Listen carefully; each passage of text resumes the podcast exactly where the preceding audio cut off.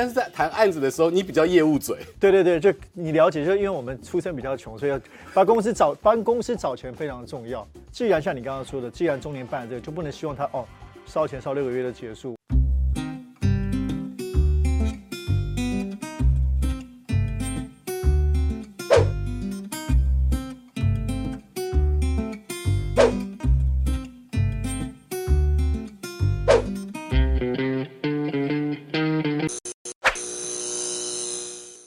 欢迎收看《Talk 一杯》，我是主持人郑伟博。在过去，其实有一句是非常出名的广告的标语，叫做“世界很快，心则慢”。在现在这一个高速的步调以及影像挂帅的时代，书籍、纸本、文字阅读反而反而成为另外一种重要的存在。所以今天很开心邀请到我的两位好朋友来跟大家聊聊阅读跟书店在现在当代生活当中的重要性。让我们来欢迎《Verse》杂志的创办人张铁志。伟博好，哎，铁哥来到这边真的非常开心。再来，他旁边呢是一起出镜，就是参加各种公开聚会的好 partner，这就青鸟书店的创办人蔡瑞珊珊珊。哎，伟博好，大家好。怎么样把阅读、把书籍、把文化，从以前好像是堂奥之上带到我们的生活当中？我觉得两位在近年来讲，其实真的是居功厥伟。但是在这样一个 FB。I G Y T 抖音各种社群跟互联网快速发展的年代，你还会很古典的做了一个纸本的杂志，是这算是中年男子文化人的浪漫吗？呃，最后的浪漫吧，因为再不一搏就没机会了嘛，对不对？哎，这这是生死交关，还是时代的一个巨大洪流推进下的垂死抵抗？没有啊，因为我觉得是这样，一来是对个人生命来说，的确是要进入五十岁，想要完成一个梦想，所以第一次创业。那过去当了很多别人的总编辑啊、社长啊，但是都不是自己，所以想自己办个杂志。但第二个，我觉得倒不是垂死抵抗，而是我觉得这个是台湾媒体的未来。也就是，现在的确是数位当道，我们就像你刚刚说的社群。可是我觉得纸本杂志在这个时代是更为需要，就是因为现在这个时代太破碎了、太吵杂了、太乱了。我们其实网络上看这么多，其实我们很难知道什么是真正重要，对不对？因为资讯太多了，每分每秒。所以我觉得杂志哦，它因为内容是少的嘛，是稀有的嘛，它反而是替替读者精选什么是真正重要的。所以我觉得它反而是这个乱七八糟的这种 吵杂里面一个清流，一个必要的存在。有了杂志，它需要渠道，需要场域。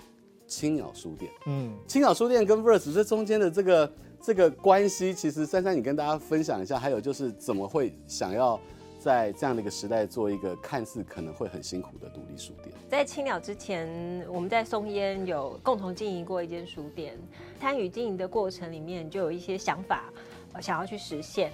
对，所以当时就在华山开了青鸟书店。然后铁志他因为还有其他工作，当时，所以他比较像是以一个顾问的形态，然后支持书店。那一直到二零一九、二零二零年，然后铁志觉得他好像准备可以创业了，对，于是我们就等于是青鸟就变成第一个支持者。好，我觉得我们要 cheers 一下，理想，然后也要好不好？有一点酒精的挥发，让大家聊聊这个中年创业。哇，味道真的很特别。哎，对，有咖啡感。在这个边喝边聊的情况之下，我想要问一下，中年男子在事业上面明明就是很大的单位的这个高管了，可是要承担的风险，不管是财务上面、职涯上面，你为什么敢聊 Loki？我觉得台湾这十年，包括韦伯在做的事情，就是文创已经变成一个非常重要的事情。可是我觉得好像没有一个媒体去反映这个新的这样一个时代精神。所以我想，任何的媒体跟创作，它都是看到一个时代的缺口。所以当时就觉得，哎，我们需要一个跨领域的，尤其把文化推向大众的，推向商业，让更多人觉得文化艺术、创意美学是重要的，甚至生活质感。所以这个是我们这个杂志 Verse。我觉得我是因为看到这个可能性，所以觉得想要试试看。珊珊，你觉得你跟铁哥一起合作，怎么样让译文真正的走入生活，然后拉近到民众的日常的方方面面？这件事情跟很高调唱高调是不一样的。我我觉得，其实，在经营书店的过程当中，人很容易被自己的框架局限。那体制很有趣哦，就比方说，我今天谈任何合作，我如果问他，他就会提供另外一个思考方向，就会，哎，你为什么不去冲撞体制？你为什么不去试试看？我们只要先掌握我们的核心命题是什么，那其他其实都是可以开放的。那我觉得最明显的案例就是之前有一间书店叫做会消失的书店，在呃和平青鸟，它可以说是台北城里面大的一个传奇。为什么？因为哦，大家没想过，原来样品屋原来建商是可以这么有书香，这么跟书合作，而且从那个案例至今，你会发现它还是一直在影响着。那这个案例起初，我第一时间是拒绝的。一想到说你要去跟主事者去去讨论书的价值，我可能开一两次会，我可能就没有太大耐心。那铁志就不一样，铁志他当时就会说有没有什么可以可以突破的方式。那我觉得这个案例就给我蛮大的鼓励，就是到底呃书店之内跟书店之外要怎么去去跨界做更多可能性。我们现在看起来是完美的合作伙伴，你们怎么分工？因为从朋友的角度，有些时候私底下蛮有趣的，感觉像相爱相杀。然后铁志也会吐槽珊珊，珊珊也会要去帮铁志去处理很多事业上面这种 这种谈案子啊。你们怎么分工？大部分的业务可能人家觉得他比较商业，其实我比较商业。我觉得这从我的角度，我也是这样观察。对 对对，对，我我觉得 Columbia 这种高知识分子，以前写摇滚的文章，写乐坛的书。觉得感觉应该是内容人，然后不食人间烟火。是是是。但是在谈案子的时候，你比较业务嘴。对对对，就你了解，就因为我们出身比较穷，所以要帮公司找帮公司找钱非常重要。因为自己成立的公司嘛，对，我觉得当然要让公司活下去嘛。既然像你刚刚说的，既然中年办这个，就不能希望他哦烧钱烧六个月的结束。我觉得现在也负担很多年轻员工，所以对我们来说，在理想跟现实中找到平衡是非常重要的事情。那当然，珊珊有过去很多经验，包括现在公司的。营运啊，行政啊，还有你看这个这个美丽的小姐，所以她很得人缘，所以她也会让很多人来要求我们合作，门面担当，门面担当之一。对，其实是这样啊，我我其实一开始就觉得应该合作会蛮顺畅的，很大的原因是因为铁志的理念其实很强大。我虽然是青鸟书店的创办人，哦，好像感觉要很有很有一种就是领导力，但其实我比较没有，我比较是哎，铁哥，你觉得我们这个书店要怎么做？然后我就开始跟啊、呃、同事们不答，对我我觉得我我觉得我是一个很好的执行者，就我对我自己有很高的要求，就是哎，老板的命令就是圣旨，正驾驶跟副驾驶的关系。对，我觉得这这这个角色我们是是呃做的还蛮好的，就不管是 Verse 铁志是创办人，跟青鸟我是创办人，因为铁志有些时候他不只是要说服我，还有全公司的人，哎，你知道杂志社的人、书店的人，他们的想法。他们都很有想法，知识分子，对不对？你要怎么样去 handle 这一群编辑者？你一定要有自己的角度，是才能够去把这些资讯带给大家。但是你们两位要管理这一群人，不好管。其实很难，像有些时候他们在讲一些呃，就是他们觉得这个这个方向不对，要怎么去调整的时候，我自己也会陷入疑惑，就哎，对啊，这样真的对吗？但是问铁子，铁子通常都很快可以给答案。我觉得理想很丰满，现在看到的 Verse 跟青鸟的丰成果也很丰硕。但是一开始创业一定有经历过现实很骨感的时期。你怎么样去经历一开始创业那段时间？因为纸媒真的是弱势，你又不是一个，只是一个新的品牌。对对，对，业务怎么来？那那段时间讨论这么现实的问题，是不是？我们就是让大家知道，看到的不是现在大家都已经认识 Verse，然后青鸟一个点一个点开。背后一定会有一个迈向成功的过程。其实我觉得做 Verse 这个杂志跟做青鸟有一个很核心的东西啦。我觉得那个精神是很一致，因为我们都是比较独立书店或独立媒体，就是真的是把这个东西做好，而且做到很好。嗯，我觉得做到很好的时候，它就自然会创造它的品牌的价值。青鸟书院刚开始是一个小书店在华山，那非常非常小，十几平。我现在而且还在二楼，对，很在一个不是人流汇汇集之处。对，那珊珊当时找的地方眼光很好，可是我们会花很多时间去把这个书店变成一个活的。就是说，它其实书店不能是死的，不然大家去网络买就好了。它就必须策划很多的活动，慢慢活动热闹，这地方品牌性出来，所以有后续的邀请哦。那同样做杂志也是一样，在这个时候做杂志就不如去撞墙算了。可是我们你不但你是操作杂志，而且做了一个特别贵的杂志，包括我们的摄影师用最好的摄影师设计最好的设计文字。可是我就觉得，哎，当这个做做得好的时候，你就有很多机会。很多纸媒做不下去，是因为他们做的不好。大家因为成本。越觉得市场困难，就是越省钱去做。那越省钱去做，就越没有存在的必要。你你没有那个所谓的区隔性。对，没错，因为你要区隔是跟网络上快速的资讯比嘛。所以我们做慢，我们是双月刊，可是我们做的就是人家觉得看的会很美，所以开始会有广告商进来说，哎，我们也希望做的很美。所以我觉得我们在做的事情是怎么样做的最好内容，那这个事情我觉得它是有商业价值的。你一开始在这个我们在管理范畴当当中，如果来比喻的话，你有所谓的市场定位 positioning 跟 targeting 有也没有。我其实很怕人家问我说谁是你的 TA 的，可是我刚刚说的我的 positioning 就我刚刚说的，我觉得台湾现在我们想成为那个最有影响力的文化媒体，我觉得这一块是缺的。你有很棒的财经媒体，很棒的时尚杂志，可是我觉得文化跟生活杂志，我觉得这是新的台湾新的一种生活趋向。我们都喜欢吃好吃东西嘛，然后会去看展览啊。可是我觉得没有一个媒体做这个事情，所以这个是我们最重要的 position。你看到市场有缺口，没有错。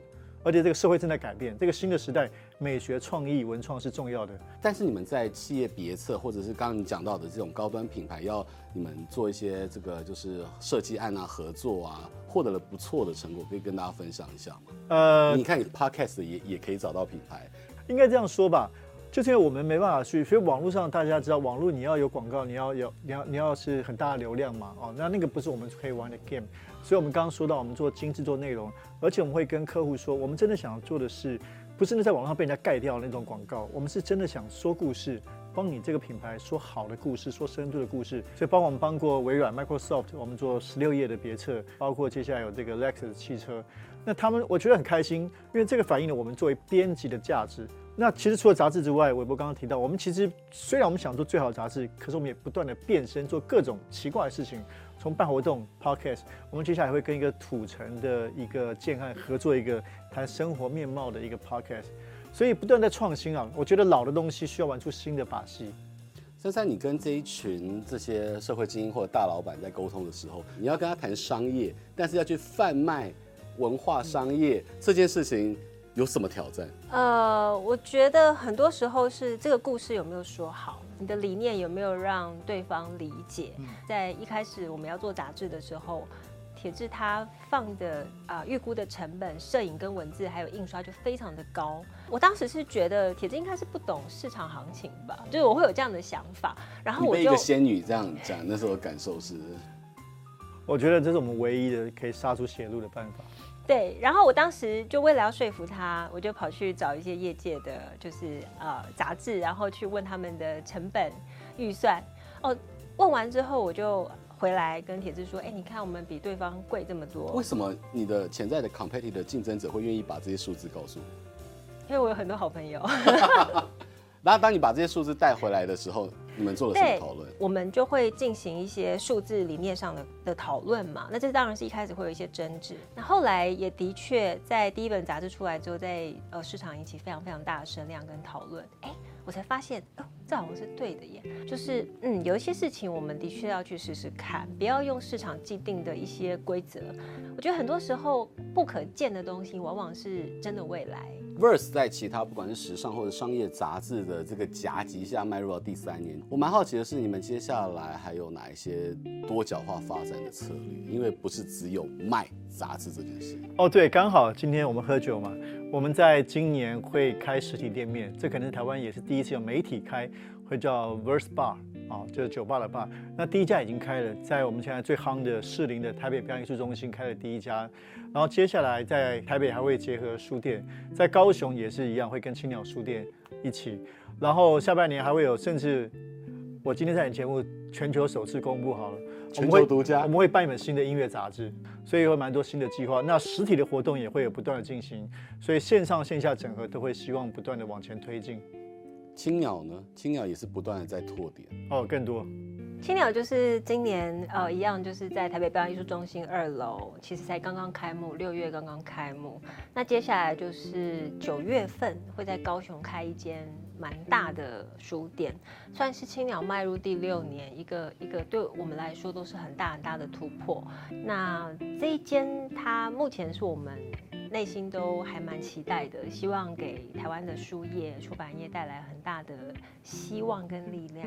你觉得你们带给了这台湾的读者或者是民众什么样新的刺激，或者是他们给你的反馈跟故事？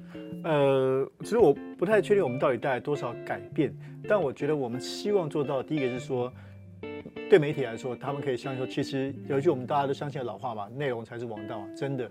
那我们希望，比如说我们杂志自诩为做深度的文化报道，我们挖掘台湾最好的文化故事。像我刚刚说，用很多的包括好的照片跟设计。那如果我们可以活下来，我觉得其他领域媒体一定也可以，因为我们做文化，大家都觉得是比较小众的，所以我们想让大家看到有一个不一样的媒体的可能性。第二个就是我们想跟这个社会沟通，文化是重要的。而且我觉得想做的事情啊，不管是书店或者杂志，不是只想跟同文层说话。我希望商业界人可以看到，文化可以替你创造更高的商业价值，文化可以替。比如说观光创造更高的价值，对不对？过去观光是 CP 值大家很便宜的，但如果今天这个地方这个产品有更好的故事，它就可以是更贵。我想书店也是一样啊，就是说书店也看起来也是个这个好像面对夕阳产业，可现在大家越来越重视书店的作为一个城市的价值也好，对文化产业的价值，我觉得这都是不可或缺的。我蛮好奇的是，现在看到有好多的计划要不断的扩展，是，而在过去这几年。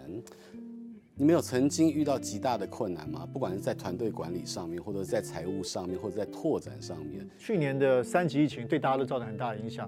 书店我们因此收掉一间在大稻城的。当时杂志因为不能出去跑业务，去年五六月的时候的确也是很紧张，所有品牌的预算都缩手哎。对，然后去年所以以至于我们去年的六月号是广告就很惨。当时我就觉得哦，惨很惨，因为第一年要结束了，下半年还不知道。那不过后来很快反弹，十月的广告开始非常好。哦，所以我觉得，呃，我觉得我们其实都蛮如履薄冰的，一步一步的。铁哥从年轻的时候就以写乐评啊，还有很多的社会观察文章所见长。在你现在这么忙碌的情况之下，你还可以出新书，这真的很厉害。对你的时间，来两题，第一题是你的时间管理怎么管理的，以及你的新书书名跟内容是什么？对我想说第二题比较重要。我没有要在第一题就问你。我现在讲第一题好了，好，因为基本上我跟铁志几乎每天都会开会。他到底什么时间有写有时间写写字呢？你知道铁志很夸张。Verse 的每一篇的稿子，他都自己亲自改，然后包含脸书的文章，全部全部都是亲自改。所以像我们在 interview 新的同事进来，他们都会说：“哎、欸，你们公司有改稿的人吗？”我说：“有啊，张铁志。”对。为什么都已经做到这个位置了，你要扛着全部公司人的生计，还要去校对？可能我我在想，应该不是我这样吧？我我在想，贾博士应该这样吧？就是所以我觉得我觉得新创吧，对，可能新创你需要 fine tune 到所有的品质是对的嘛。所以每一句话，这个小编同学的脸书，我的确都会看啊。但现在现在开始比较放手了。但我觉得前两年是你希望所有东西出去都是对的。你要让年轻的小编，然后他的文字被你这一种那个当代文豪这样盯着，他压力不大吗？流动小编流动率高不高？还蛮高的，蛮高。这是我们流动率最高的一个工作。所以我之前写文章被他改，改到后来我就不写了。对，所以我要我要回过头来问，就是。你看哦，九把刀曾经说他以前至少一天要写五千个字，对。那你现在在这么繁忙的状态状态之下，哦，大概五个月写一千字吧。那你怎么出得了新新书？未来还没有被书写，你已经书写一本了。第一本书成名出道之作是摇滚乐，叫《生与愤怒》。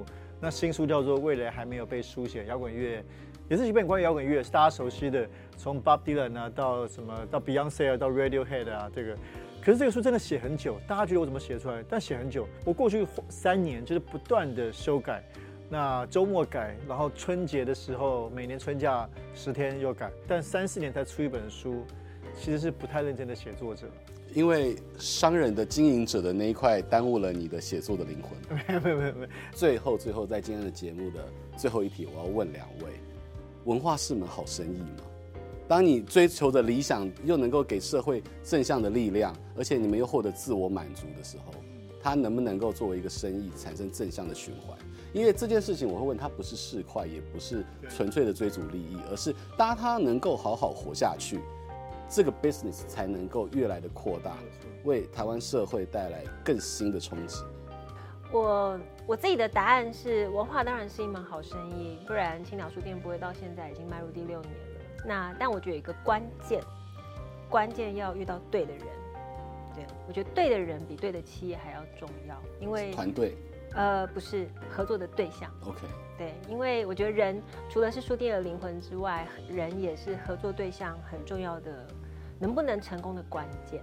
我觉得我们当然希望文化是一门好生意，但我觉得这里面有一个大家比较难理解，就是说其实要越文化才越会是好生意。比如说以书店来说，我们其实不太，我们不把自己变成一个商场，我们也不会卖文创商品，反而做最纯粹的。可最最纯粹的，包括不止卖书，包括做文化活动，你才能创造你的品牌价值，才会有各种商业机会。如果你开始做的哩哩啦啦，你只是把自己很商业化，你就没有跟别人有区别。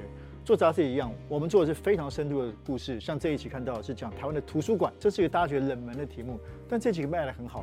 所以我觉得就是说，当你把文化做到极致的时候，可是你要去想怎么跟社会沟通。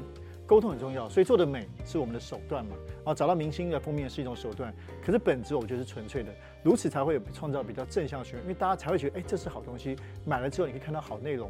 所以其实我在 Verse 上面看到的是你们产生了一个非常好的界面，在互联网来讲，我们是 UI，UI 做得很好，U 叉就是使用者体验也很好，所以才能够不断的产生新的这个这个连接。而且在很好的内容之外，透过了渠道跟界面，最后再透过青鸟书店还可以落地，它产生了一个正向的循环，是非常的不容易。必须要代替台湾的民众跟读者感谢两位的坚持，才能够有这样的一些新的，不管是实体的活动，或者从文化衍生出来的刊物跟实体的店面，让我们的生活美学可以更上一层楼。Cheers，谢谢韦博，感谢两位，谢谢谢谢谢谢。谢谢谢谢很高兴今天邀请到铁志跟珊珊来到我们节目当中，再次感谢大家今天的收看，也谢谢两位。那请大家除了在收看我们 momo TV 七十五台以外，还可以持续的 follow 我们的 YT IG FB。谢谢大家，拜拜。